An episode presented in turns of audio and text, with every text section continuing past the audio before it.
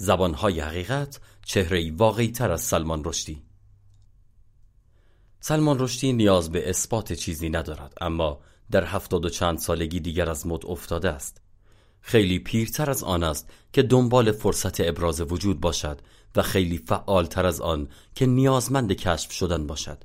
در بیش از دو دهه گذشته او هدف بیرحمانه ترین انتقاداتی بود که می‌شد روانه چنین استعدادی کرد.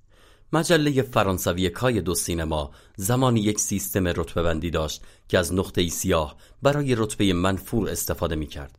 اگر منتقدان می توانستند به رشدی هم از این نقطه ها بدهند دریغ نمی کردند. حتما درد دارد.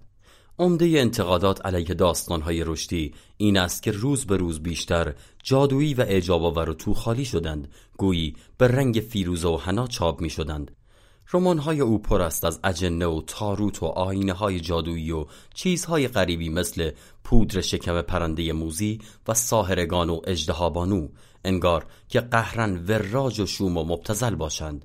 حد وسطی هم ندارند و هیچ آدم واقعی هم بین آنها دیده نمی شود موقع خواندن این رمان ها آدم یاد هوگو دایسون ادیب انگلیسی میافتد که موقعی که جان تالکین داشت پیشنویس ارباب حلقه را با صدای بلند می‌خواند برگشت گفت اه فلان فلان شده باز هم کتوله.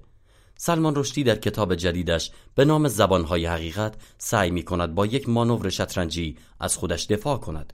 او می‌گوید که قربانی سوء تفاهم و سوء رفتار شده است چون فرهنگ ادبی از نوشتار پرشور و خلاقانه به سمت autofiction که لذتی موقرتر از تغییر مسیر داده و نمونه های آن را هم در آثار النا فرانته و کارل کناسگور می‌توان دید.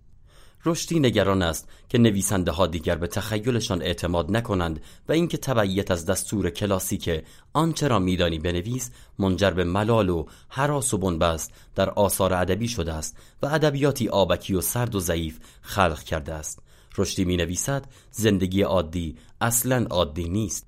پشت درهای بسته زندگی خانوادگی مبالغ و نمایشی و افراطی تر از آن است که بشود تحمل کرد.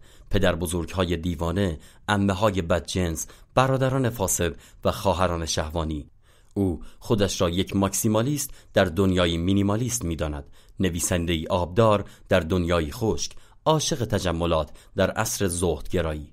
او به نامهای زیادی میتازد و در عوض آثار خود را همتراز با آثار بسیاری از مؤلفان و فیلمسازان قرار می‌دهد. از جمله ایتالو کالوینو، گابریل گارسیا مارکز، گونتر گراس، آنجلا کارتر، خورخه لوئیس بورخس، یرژی کوشینسکی، ژان لوک گودار و لوئیس بونوئل من استدلالات رشدی را به قول آرتور اشلسینجر با علاقه زیاد و موافقت اندک میخواندم.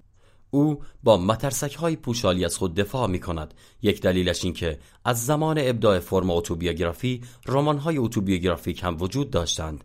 دیوید کاپرفیلد یکی از آنهاست و اگر autofiction رونقی داشته مطمئنا تا حدی به خاطر تلاش مؤلفان برای پس گرفتن فضا از امواج فرهنگی خفقان آور است.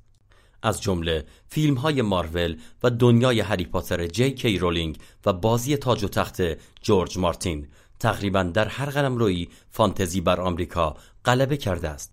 گذشته از این برخلاف نظر رشدی ما در عصری لبریز از ابداعات پیوسته و عمیق در قلمروی داستان به سر می‌بریم.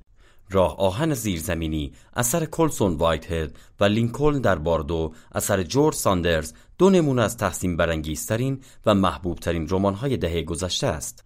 در اولی راه آهن زیرزمینی استعاری به راه آهن زیرزمینی واقعی بدل می شود دومی داستان ارواح است. دیدن واقعیت از چشم کسانی که در وضعیتی میان مرگ و زندگی گیر کردند. اینجا هیچ اتوبیوگرافی ملالاوری در کار نیست. بقیه کتاب زبان حقیقت عمدتا شل و بیحال است. کتاب چیزهای دیگری را هم شامل می شود از جمله چند سخنرانی ساده مراسم فارغ و تحصیلی آغاز نو هر چقدر هم مهیج باشد با از دست دادن همراه است و همچنین سخنرانی های مراسم یاد بود. برای رسیدن به رویاهایتان معمنتان را ترک می کنید و مقدمه هایی که برای کتاب ها نوشته و سخنرانی هایی که از طرف انجمن قلم آمریکا کرده است که از 2004 تا 2006 رئیس آن بود. دیگر حس نمی کنید سلمان رشدی همیشگی دارد این چیزها را می نویسد بلکه انگار خود سلمان رشدی دارد می نویسد آدم یاد حرف جان آپداید میافتد که گفت شهرت نقابی است که صورت آدم را می‌خورد. رشدی در بزرگ داشته دوستان فقیدش از جمله هارولد پینتر، کری فیشر و کریستوفر هیچنز انسانیت بیشتری تزریق می کند. قطعی محبت آمیز هم هست که درباره تغییر مسلک یک مخالف کریسمس به یک طرفدار دو آتشی کریسمس است.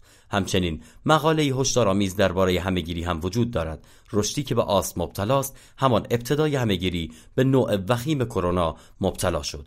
بعدا مردم درباره او جوک درست کردند که او از فتوای قتل جان به در برده. پس قرنطینه باید سهل باشد اما این برای او اصلا جالب نبود.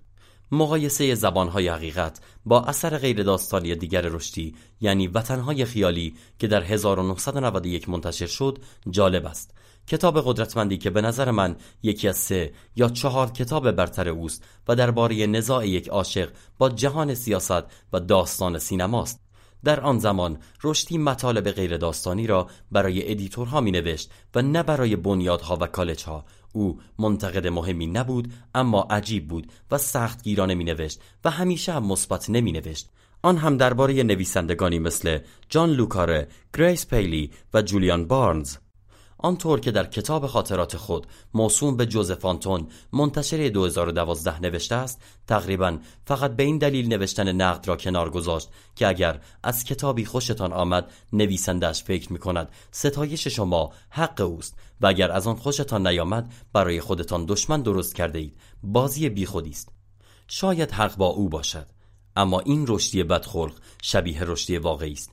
و برای همین اگرچه در زبانهای حقیقت براهین او درباره وضع ادبیات داستانی متقاعد کننده نیست دست کم نشانه های واقعی حیات اوست.